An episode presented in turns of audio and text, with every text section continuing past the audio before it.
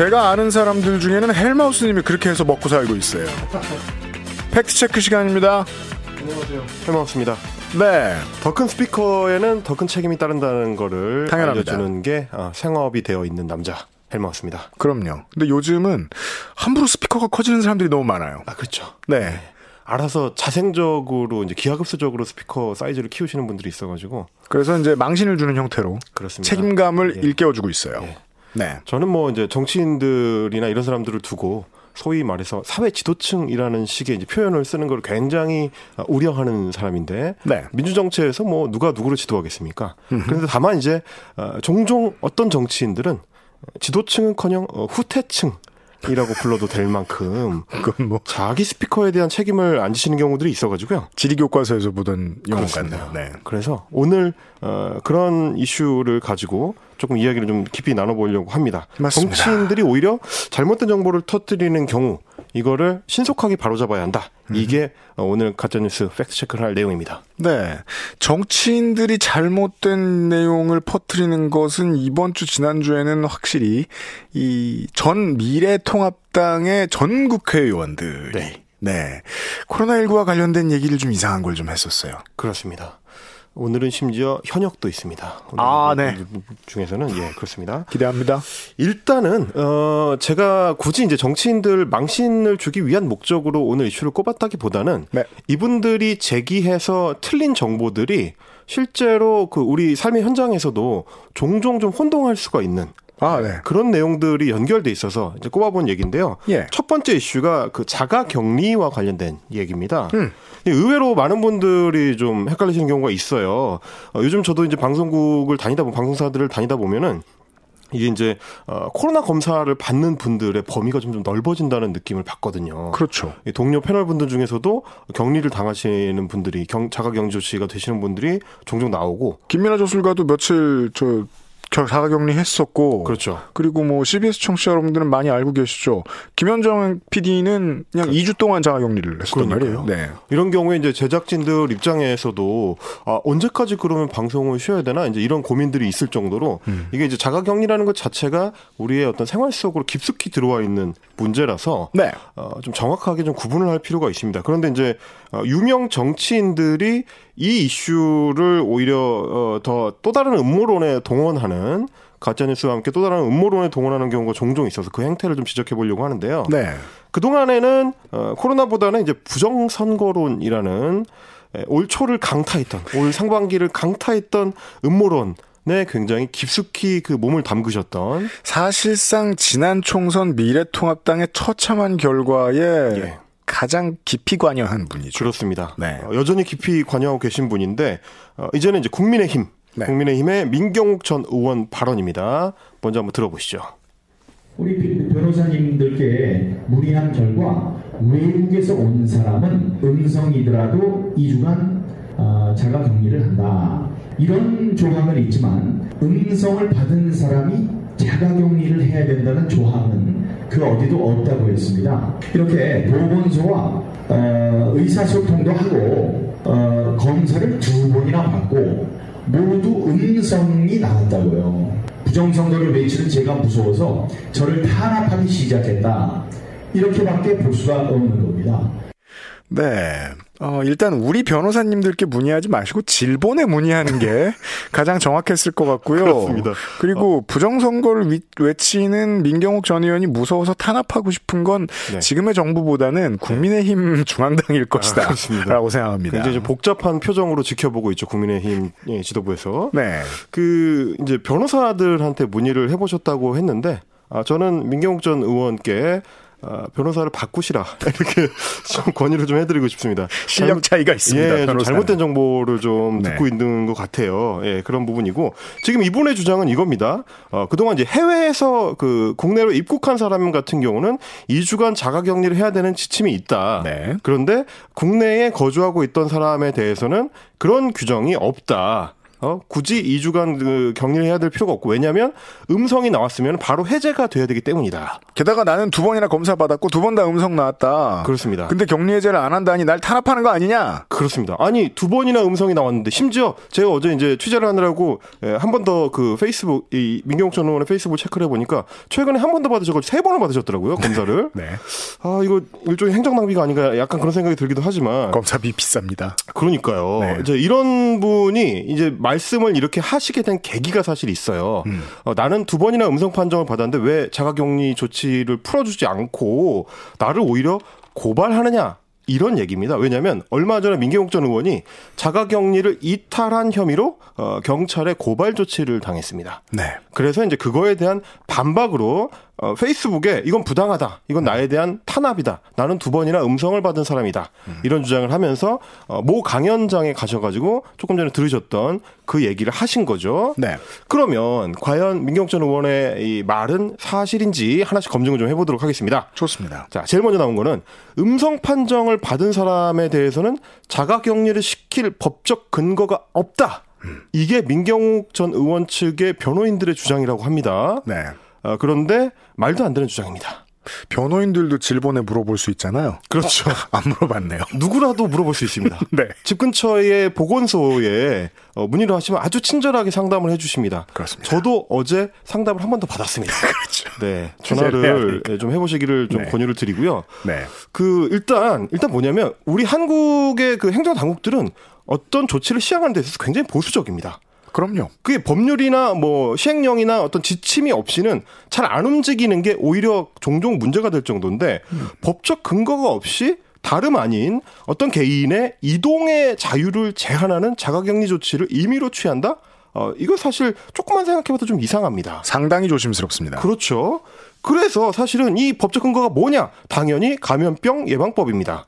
이거에 따라서 복지부가 코로나 바이러스 감염 증 19 대응 지침이라는 걸 만들어서 각 지자체에 다 뿌렸고요. 네. 어, 이거는 이제 보건복지부의 홈페이지에 가시면 누구나 아주 쉽게 다운로드해서 읽어보실 수가 있습니다. 비밀번호 없어요. 비밀번호 없습니다. 네. 예, 쉽게 다운로드 받으실 수 있고요. 그 이제 지침서의 43쪽에서 44쪽을 보시면 어, 우리 민경우 의원한테 딱 맞는 확진 환자의 접촉자에 대한 격리 조치 항목이 있습니다.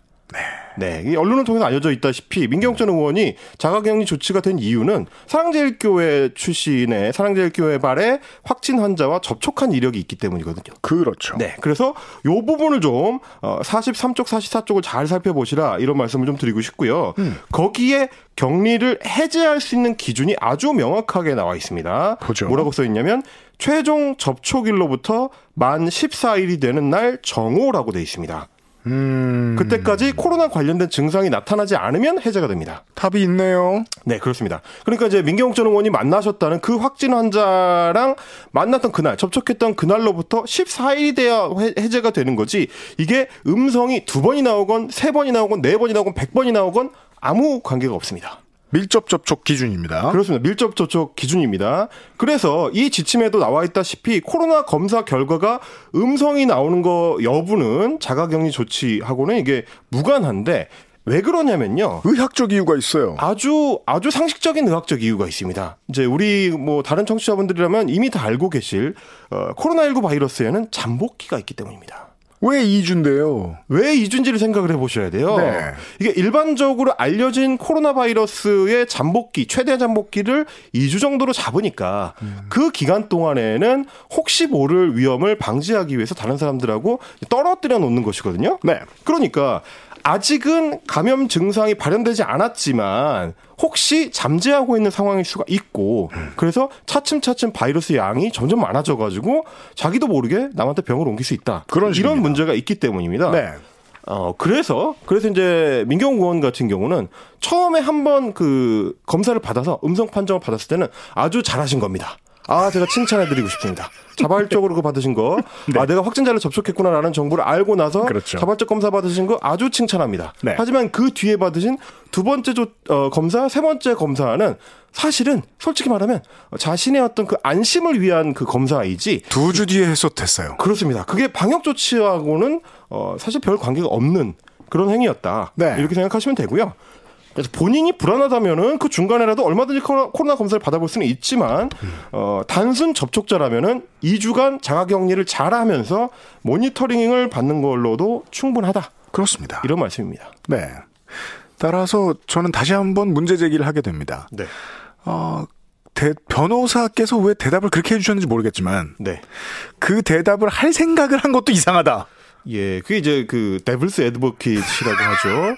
어, 의뢰인이 원하는 대답만 해주다 보면은 의뢰인이 굉장히 잘못된 길로 갈 수 있는데 좀 걱정이 되고요. 그렇습니다. 어 그리고 어 이제 민경욱 전 의원 같은 경우는 본인 입장에서 아 나는 그렇게까지 그 강하게 이제 조치가 명확하게 시행되는 건지 몰랐다. 혹은 어, 통보를 받지 못했다. 뭐 이런 식의 주장을 하실 수가 있으실까봐 이건 거짓말일 가능성이 너무 높습니다. 아, 굉장히 높습니다. 아, 내가 자가격리를 하면 네. 구청에서 친절하기 그지없는 피곤한 목소리의 공무원이 전화를 해서 이거 받아 보시라 하고 그렇죠. 뭘 줍니다. 네. 그 패키지 안에는 그리고 또 rare한 아이템이잖아요. 그렇죠. 재밌으니까 잘 뜯어보게 됩니다. 네. 어디서 구할 수 없어요. 돈 받고도 살 수 없어. 돈 주고도 살수 없어요. 그렇죠. 우리 대한민국 유권자 누구나 받아볼 수 있는 뭐 선거 공보물 같은 게 아니니까요, 이게. 자가격리자에게 주는 키트에 그렇죠. 보면 다 써 있어요. 거기에 다 써 있고요. 어 그리고 일단은 어, 확진 환자와 접촉했다는 게 밝혀지 드러나게 되면 역학조사를 통해 서 드러나게 되면 곧바로 그 거주 지역의 보건소로 그 사실이 통보가 되도록 돼 있고요. 그렇죠. 어, 해당 보건소에서 바로 바로 당사자한테 전화를 주거나 어, 당사자가 전화 연락이 안 되면 그 가까운 이제 가족들 한테라도 문자나 전화가 가게 돼 있습니다. 몰랐다는 말은 신빙성이 극, 신빙성이 극히 떨어진다는 설명을 드리는 겁니다 지금. 네. 어, 그리고 동시에 이제 뭐를 받으시게 되냐면 격리 통지서라는 문서를 하나 받으시게 됩니다. 아 대본에 격리 통지서 원본이 나와 있어요. 제가 이게 구해 오셨어요? 어, 네, 이거 구해왔습니다. 이것도 이제 지자체 이제 홈페이지에 가시면 이 양식을 받아보실 수가 있는데 네. 어느 지자체든지 이 형식에 맞춰서 이제 보내도록 돼 있습니다. 음. 여기 보면 이제 성명과 생년월일 그리고 격리 구분 하면 이제 민경욱 전 의원 같은 경우는 아마 이제 자가에다가 이제 박스 표시가 돼 있었을 겁니다. 자가 시설 병원 이 중에 하나를 골라야 네. 되니까요. 그리고 이제 격리 기간, 격리 장소 이렇게 상세하게 나와 있고 네. 그 밑에 보면은 이 격리 조치를 어길 경우에 어떤 법률에 저촉이 되고 음. 어떤 처벌을 받을 수 있다. 이것까지 아주 상세하게 안내가 되도록 돼 있습니다. 1년 이하의 징역, 1천만 원 이하의 벌금형. 아마 이거 받으셨을 거고요. 네. 그래서 혹시 받으셨는지 안 받으셨는지 저도 한번 확인해 보고 싶어 가지고 민경욱 전 의원의 페이스북을 봤더니 음. 심지어 본인이 격리 통지서를 받은 걸 공개를 해놨습니다.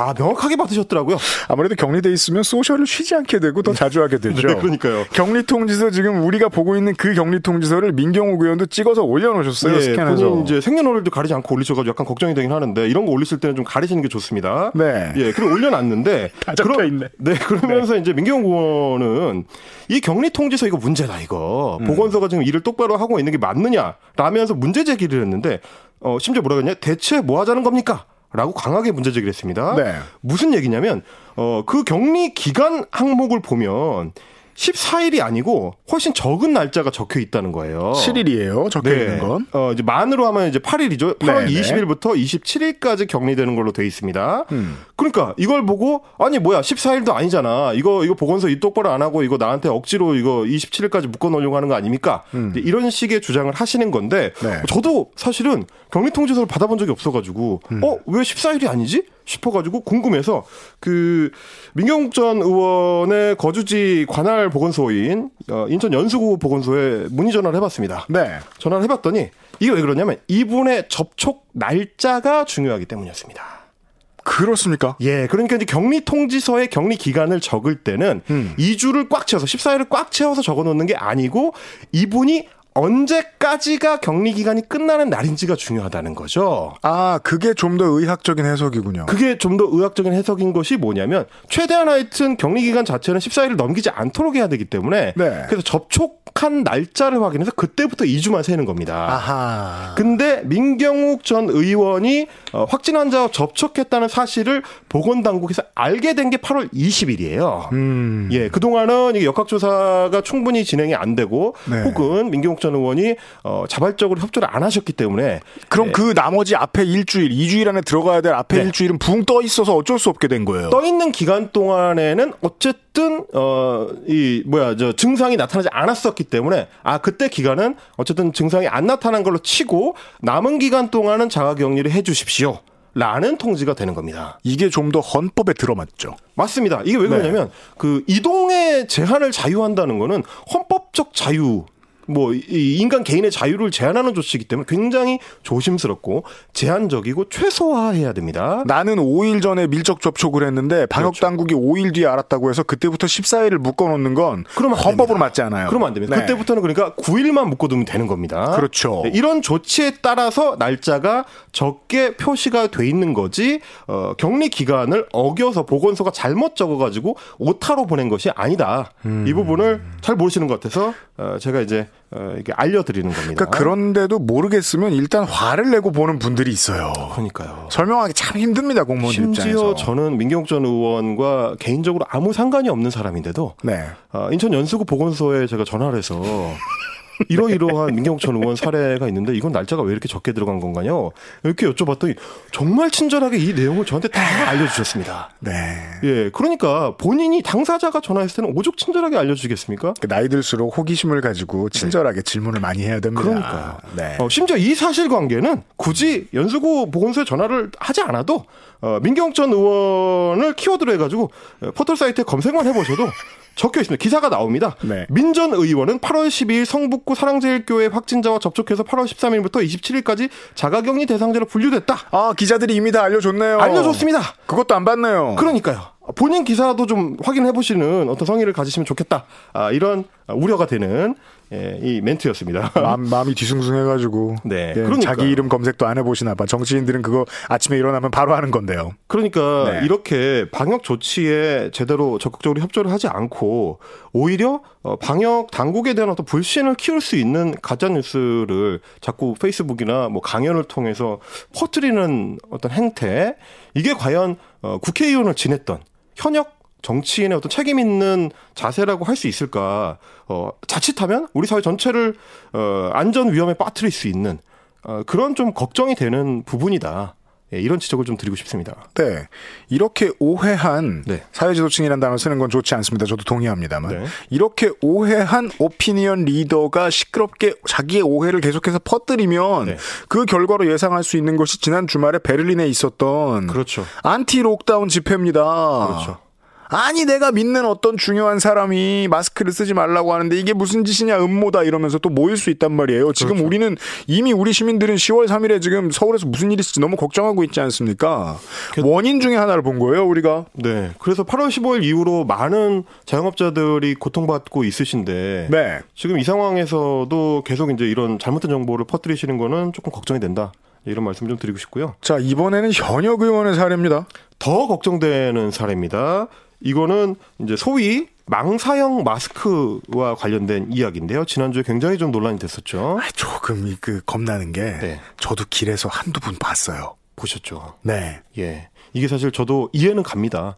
이게 이 코로나19 사태가 길어지면서 어, 이 더운 날씨에 마스크를 하루 종일 착용하고 있다는 게 굉장히 답답한 일이고 땀나는 일이고 힘든 일입니다. 그러다 보니까 가능하면 좀 착용하기 편한 마스크 를 착용하고 활동을 하고 싶은 심리가 다 있으니까 그래서 기능성으로 심지어 빨아서 재사용도 할 수 있다고 하는 망사형 마스크 네. 혹은 뭐 나노 마스크라고 이제 명칭이 붙어 있기도 한데 이런 마스크들이 최근에 이제 굉장히 좀 인기를 얻으면서 심지어 현역 국회의원이 이 마스크를 착용을 하고 이 망사형 마스크를 착용을 하고 지난달 21일에 질병관리본부를 방문을 했습니다. 갔어요. 그래서? 정은경 본부장을 만났어요. 면담을 했습니다. 어, 해운대 을의 김미애 의원입니다. 네, 김희애 의원인데 제가 뭐 사진을 이제 원고에도 넣어놨습니다만 굉장히 가깝게 앉- 앉아 있어서 저는 정말 걱정이 되는 이 모습이거든요. 이게 일단 2미터 안쪽이에요. 지금 2m 안쪽이고요. 본부장과 바로 김종인 정면에 김희애 의원이. 앉아 있습니다. 네, 김미애 의원. 그러다 보니까 어, 온라인 공간에서는 굉장히 좀 비판을 많이 받았습니다.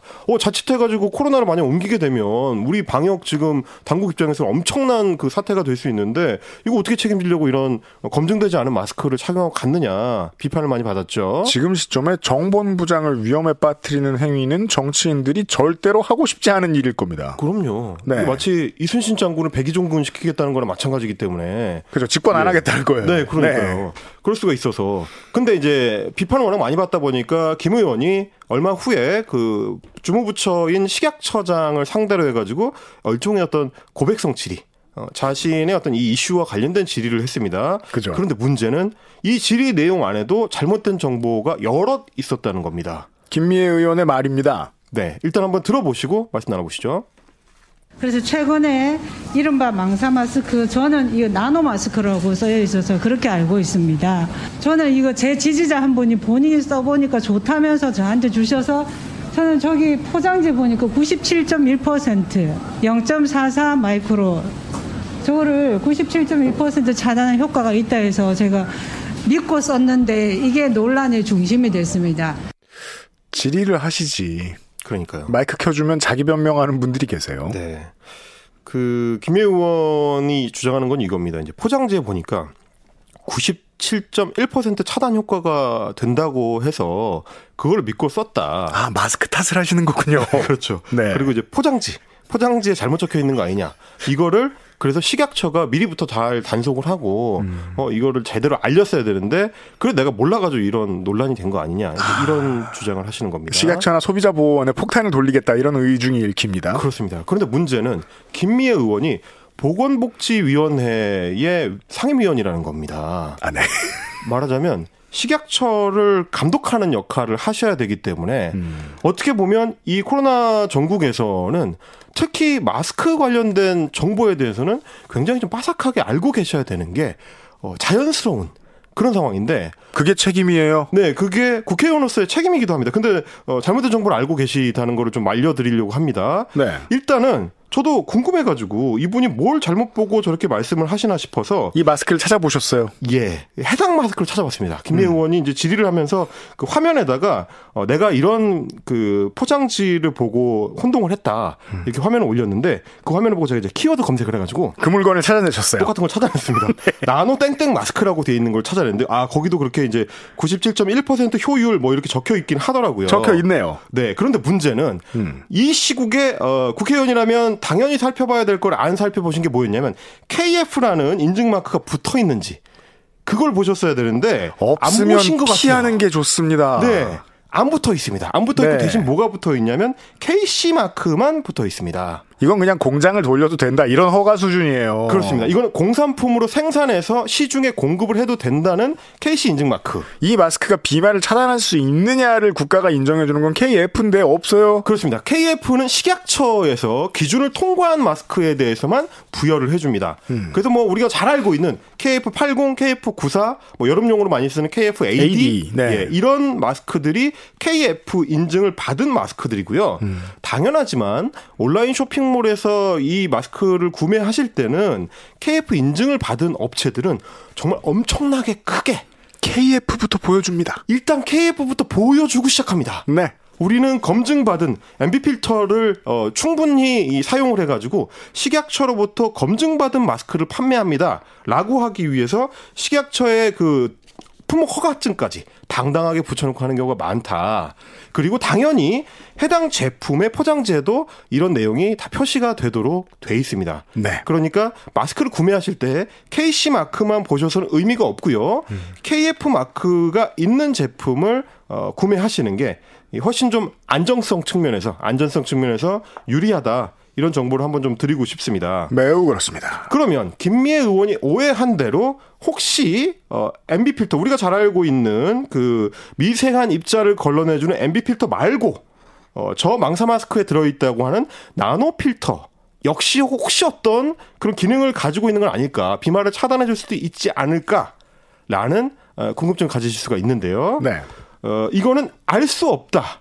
라는 게 가장 정확한 답변입니다. 가장 중요한 과학적 태도입니다. 네. 모르는 걸 모른다라고 포장해 놓고 네. 제끼는 거예요. 네. 안 그러면 안 돼요. 이게 왜 알 수 없느냐 네. 하면 검증을 받은 적이 없기 때문입니다. 그러면 검증 안 된 거예요. 끝. 그렇습니다. 그래서 일반 공산품으로 판매가 되는 거고 의학용 마스크 혹은 방역용 마스크로 판매할 수가 없는 상황이다. 이거를 생각을 하셔야 되는 게 뭐냐면요. 어, KF 마 크를 획득한 그 인증된 거- 마스크들은 의약 외품으로 분류가 돼서 식약처의 관리 대상이 됩니다. 네. 그래서 어 식약처 홈페이지나 혹은 블로그나 이런 데를 보셔도 의약 외품으로 표시가 돼 있는 마스크를 쓰시라고 권고를 하고 있는데 시각처가 간헐적으로 테스트도 해 줍니다. 네, 이런 네. 일반 공산품으로 이 허용이 된 이 나노 필터 마스크들은 뭐냐면 광고 문구를 자세히 보시면 식약처의 검증을 통과했다는 내용은 없습니다. 중요한 생활. 써 있습니다. 네. 올해 3월 초에 어떤 이 나노 필터 마스크를 판매하는 회사에서 그 보도 자료를 낸 적이 있는데 식약처의 검사를 통과하면 본격 생산을 하겠다. 이렇게 했다가 식약처에서 바로 반박을 한 적이 있습니다. 음. 왜냐하면 신청한 적도 없기 때문에. 그렇죠. 아직까지도 나노 필터 마스크에 대해서는 식약처를 통해서 신청을 해서 검증을 받은 업체가 없다. 그러니까 구입을 하실 때 굉장히 신중하셔야 된다. 음. 이런 정보를 드리고 싶습니다. 네. 식약처 이름을 뭐 이렇게 얘기해도 전 나쁜 얘기가 아닐 거라고 생각합니다. 어, 함부로 파는 케이스들이 있습니다. 네. 네. 쇼핑을 하실 때 내 가족들을 위해서라도 잘 지켜보셔야 됩니다. 네. 이걸 좀 더 확장을 시켜서 얘기하면 보건복지위원회에 소속되어 있는 상임위원인 국회의원이 네. 이걸 못 알아봤다는 건 정말이지 책임을 등한시했다는 겁니다. 굉장히 큰 문제죠. 그리고 네. 이 시국에 제가 마, 지막으로 한 말씀 드리고 싶은 게 어, 주변에서도 마스크 권유를 하실 때 아 이거 통풍이 잘 돼서 굉장히 시원하다라고 말씀하시면 어, 그 마스크는 피해야 한다는 의미. 그냥 그 사람으로부터 멀리 떨어지시는 게 좋을 겁니다. 그렇습니다. 그만큼 공기가 잘 투과가 된다는 얘기고 그만큼 걸러내주는 능력이 떨어진다는 얘기니까요. 그 단어에 대해서는 조심을 하시면 좋겠다. 이런 말씀을 마지막으로 드리고 싶습니다. 헬마우스 코너였습니다. 오늘도 수고 많으셨습니다. 감사합니다.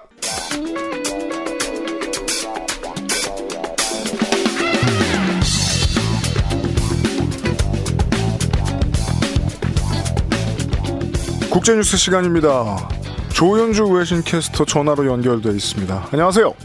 네, 안녕하세요. 이번 주에 미국에서 가장 중요한 헤드라인 이번 주말 한정으로요. 네, 맞습니다. 그 미국은 뭐 저 민주당이든 공화당이든 상관없이 그 네. 사회 전체 분위기가 베테랑 그 네. 참전 용사들에 대한 존중하고 존경하는 게 대단합니다. 맞습니다. 미국 중요한 문화이고 그 보수에서도 네. 중요한 가치로 여기고 있는데 트럼프 대통령은 예전부터 그걸 그렇게 중요하게 여기진 않았어요. 드디어 실수를 큰 거랬어요. 음, 본인이 군대를 안 갔다 와서 그런지 모르겠습니다만 어쨌든 네. 그 시사주간지 애틀랜틱이 보도한 내용인데요. 트럼프 대통령이 2018년에 그 프랑스를 방문했을 때 1차 세계대전 그때 이제 전사한 미군들의 묘지를 참배하려고 했었는데 시도를 했습니다. 그런데 그렇습니다. 그때 얘기를 한 것이 어 미군 전사자에 대해서 패배자들, 호구들 이렇게 칭했다고 애틀란틱이 그 이제 폭탄 보도를 한 겁니다. 네. 말씀하신 것처럼 미국은 그 장병들, 특히 이제 그 뭐 전사자들 이런 분에 대해서 굉장히 존경심을 가지고 있는 그런 문화가 있는데 음. 미국 대통령은 군 통수권자인데 최고 군 통수권자가 군인들을 조롱한 셈인 거죠. 그렇죠. 어, 그런데 이 보도에 따르면 당시 묘지를 참배하지 않았던 이유가 날씨가 안 좋았다고 해 비가 왔었다고 합니다. 그래서 어, 애틀란틱 보도 내용입니다. 트럼프 대통령이 자신이 이렇게 잘 빗어놓은 머리카락이 흐트러진 것이 싫어서 또 굳이 거기까지 가야 되냐 이렇게 말했다는 거죠. 계속 그런데, 배를 벌죠. 그런데 이제 백악관 네. 해명은 그때 당시 비가 와서 대통령이 타고 있었던 헬기가 착륙하기가 어려워서 못 간 거다 이렇게 해명을 했습니다. 그 변명이 훨씬 나았을 텐데요. 네. 하지만 어쨌든 뭐 트위터, 미국 언론들 트럼프 대통령 공격하는 목소리가 정말 크게 나왔고요. 특히 참전 용사들의 권익을 대변하는 비영리 단체인 보트 레츠라는 단체가 있는데 이 단체 역시 군 통수권자에서 나온 정말 지독한 발언이다라고 강력히 비판했습니다. 그렇습니다. 뿐만 아니라 지금은 미국은 대선 국면입니다. 11월 달이니까요. 네. 민주당 대선 후보인 조 바이든 후보 역시 맹공을 퍼부었는데요. 네. 만약에 보도가 사실이라면 정말 역겹다 이렇게 말하면서 2015년에 장남인 보 바이든이 어, 세상을 떠났습니다. 그래서 이제 자기 장남을 얘기를 하면서 그렇죠. 우리 아들도 군 복무를 했다. 네. 근데 걔가 호구냐 아니지 않냐라고 아주 격앙된 반응을 보였고요. 뭐 아프가니스탄 전쟁터에 자식을 보낸 사람들 심정은 어떻겠느냐. 정말 트럼프 대통령 발언 사실이라면 모든 군 가족들에게 사과해야 된다라고 강력히 비난했습니다. 네. 오바마의 이 공화당 상대였던 존 맥케인 상하원 의원이 이 할아버지와 아버지 모두 지금 미국 해군 제독 출신이란 말입니다. 본인도 참전을 했었고 그렇죠. 이 사람을 비웃는 말로 몇 년 전에 이미 트럼프가 한번 그 이 비슷한 말을 했었어요. 네. 전쟁에서 졌다 뭐 이런 얘기하면서 네. 그때도 실수할 것 같다 같다 했는데 이렇게 대선을 네. 코앞에 두고 말이죠. 그때 이제 존 맥케인 상원에 대해서 어, 나는 잡히지 않은 패배자가 아닌 사람이 맞습니다. 말했네요. 왜냐하면은 그때 존 맥케인 의원이 베트남 전에 참전했었고요. 네. 포로로 잡혔습니다. 그래서 네. 이제 미국에서는 전쟁 영웅으로 얘기를 하는데 자기는 전쟁 영웅으로 생각하지 않는다라고 논란이 됐었는데 음. 또 한 번 문제 발언하면서 굉장히 예, 공격을 받고 있는데요. 뭐 분위기가 굉장히 심상치 않았습니다. 그래서 트럼프 대통령이 트위터를 통해서 음. 완전히 거짓말이다. 아, 네. 어, 미국의 군대 전사한 영웅들에게 부정적인 발언한 적이 절대 없다. 이렇게 말했고요. 그러면서 요즘에 알다시피 이 종이되던 잡지가 안 팔리니까 네. 관심 끌려고 그런 거짓말을 이 잡지가 한 거다. 이렇게 말했습니다. 그렇습니다. 그럼에도 불구하고 논란이 가라앉지 않자 마크 에스퍼 국방장관이 트럼프 대통령은 미군과 참전 용사에 대해서 존경과 경의를 가지고 있는 사람이다라면서 직접 해명에 나섰습니다. 하지만 기사를 쓴 제프리 골드버그가 미국 CNN 방송과 인터뷰를 했습니다. 네. 그러면서 네. 트럼프 대통령의 얘기를 정부 관계자 4명으로부터 들은 얘기고 음. 자신의 기사는 true, 진실이다. 이렇게 주장했습니다. cross check 열심히 했다. 네. 네. 그리고 이제 또 하나 AP통신도 보도한 내용이 있는데요. AP통신도 관련 내용을 독자적으로 확인했다라고 밝혔고요. 폭스뉴스 역시 애틀란틱의 보도 내용 일부를 확인했다고 기자가 밝혔습니다. 그러니까 애틀란틱의 일방적인 보도가 아니라고 AP통신, 폭스뉴스도 같이 거들어준 겁니다. 맞습니다. 음. 미국 내 사회 분위기라는 것이 이 serve, service, 군에 복무했다는 말만 나와도 어, 온 동네 사람들이 다 그냥 알아서 존경하고 존중하는 사람이 돼요. 참전 용사에 네. 대한 미국 사회 분위기란 으레 그렇습니다. 어딜 가도 할인이 많고요. 네, 네, 그렇습니다. 네. 그, 음. 게다가 또 트럼프의 핵심 지지층하고 상당히 많이 겹치기 때문에 예, 그렇죠. 아, 너무 아프고요.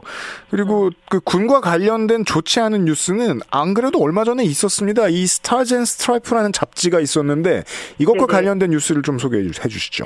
그러니까 미국의 성조기가 별과 스트라이프 무늬가 있어서 이제 Stars and Stripes라고 이제 성조기라는 그런 아, 일간지가 있는데요. 한자로 구분해 주셔야 되겠습니다. 성조기. 기, 네. 예, Stars and Stripes 이렇게 되는 건데요. 네. 음, 이제 이 신문이 그러니까 군사 전문 일간지라고 보시면 됩니다. 네. 그러니까 군인들도 물론 당연히 다 보고요. 해외에 파병되어 있는 미군들도 다 이걸 봅니다. 그러니까 뭐 국내 미국 국내 뉴스도 있고 군과 관련된 다양한 뉴스들이 있는 그런 신문인데요. 이 신문이 가장 이제 역사에 많이 크게 남았던 네네. 것은 2차 대전 종전 당시였습니다. 네네. 독일이 항복했다라는 이 호외 Stars and Stripes를 군인들이 읽고 있는 장면이 아주 유명하죠. 네, 맞습니다. 그리고 네. 역사도 150년이 넘거든요. 그래서 남북 전쟁 때 생겼어요. 네, 그러니까 역사와 전통을 자랑하는 일간지인데 이거를 미국 국방부가 어, 폐간하기로 결정을 한 겁니다. 네. 그래서 네. 연간 예산 1,550만 달러를 모두 끊겠다는 계획을 마련했고요. 네. 9월 30일까지만 발간하고 끝내라 이렇게 발행인에게 전달했고 이 계획을 의회에 보고를 했다라는 겁니다. 그런데 이거는 이제 USA 투데이가 보도를 하면서 알려지게 된 내용인데요. 네. 이 앞에 말씀드렸듯이 참전 용사 비하 발언 거기에다가 군인들이 모두가 보는 송조기 신문까지 폐간한다고 하니 정말 상황이 나빠지게 된 겁니다. 그래서 트럼프 대통령이 이게 보도가 나오면서 알려지면서 바로 트위터를 통해서 아니다. 내가 있는 한 성조기에 대한 지원 자금을 삭감하지 절대 않겠다.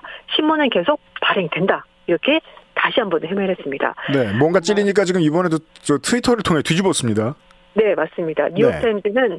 어, 참모들이 신문 폐간과 관련해서 대통령 비난하는 뉴스가 넘쳐난다는 것을 보여줬고 그래서 폐간 결정을 뒤집은 것 같다라고 밝혔습니다.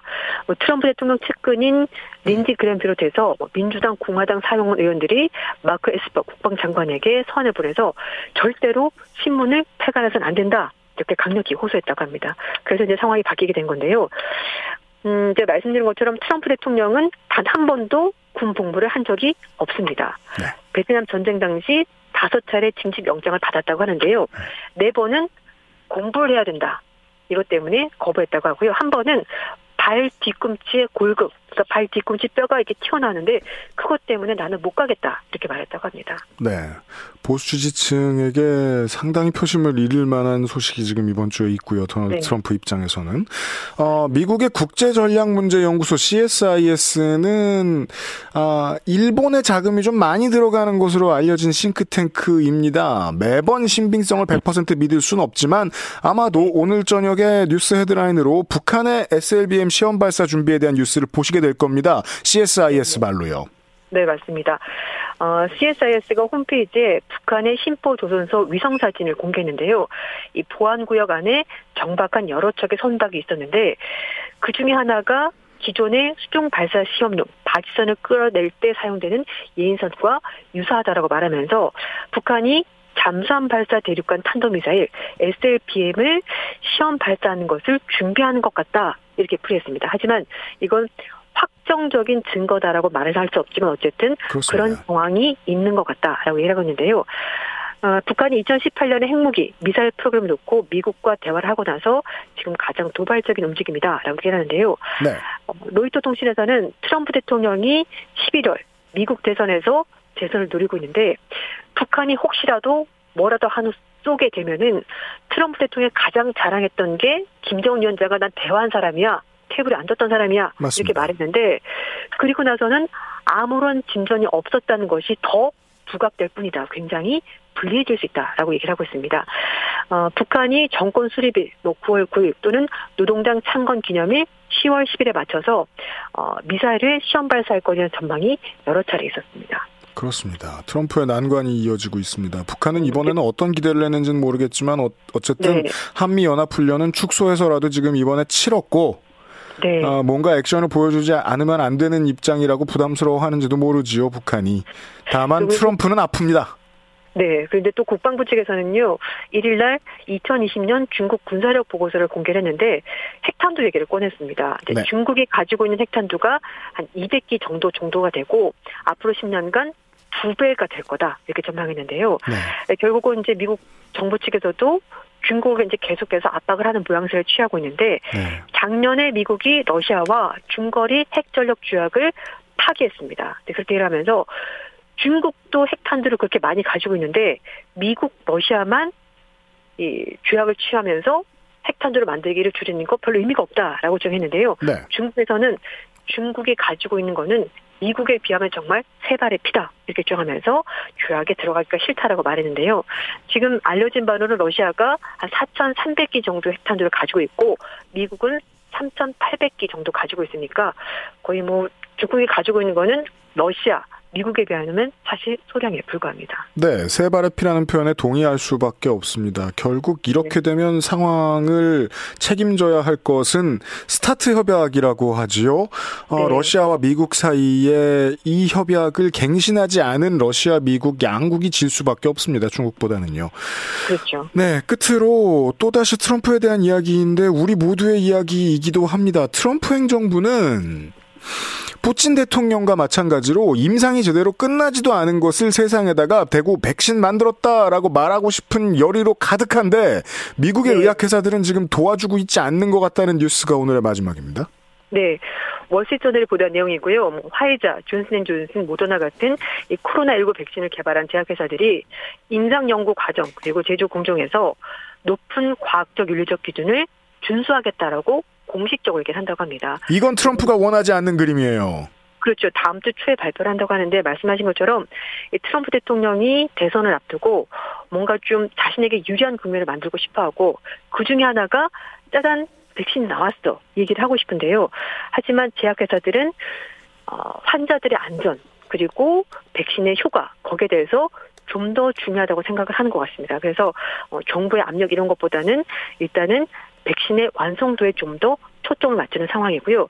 특히 세계 보건기구에서도 백신의 효과, 안정성에 대해서 엄격한 점검이 꼭 필요하다라고 얘기를 하고 있습니다.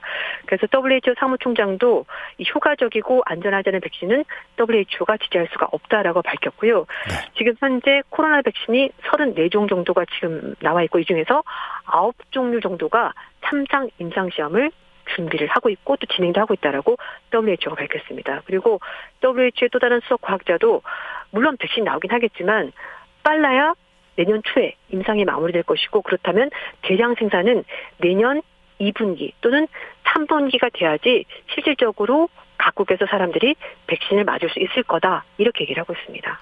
그렇습니다. 많은 의사 선생님들이 어, 수업 네. 때나 하는 얘기고 책에는 쓰는 얘기인데 인터뷰에 나오면 뭔가 과학적이게 느끼지 않아서 느껴지질 않아서 단정하지 못하시는 말씀 중에 하나가 시, 네. 수십 수백 정도의 실험 결과는 임상을 하지 않은 것과 동일하다.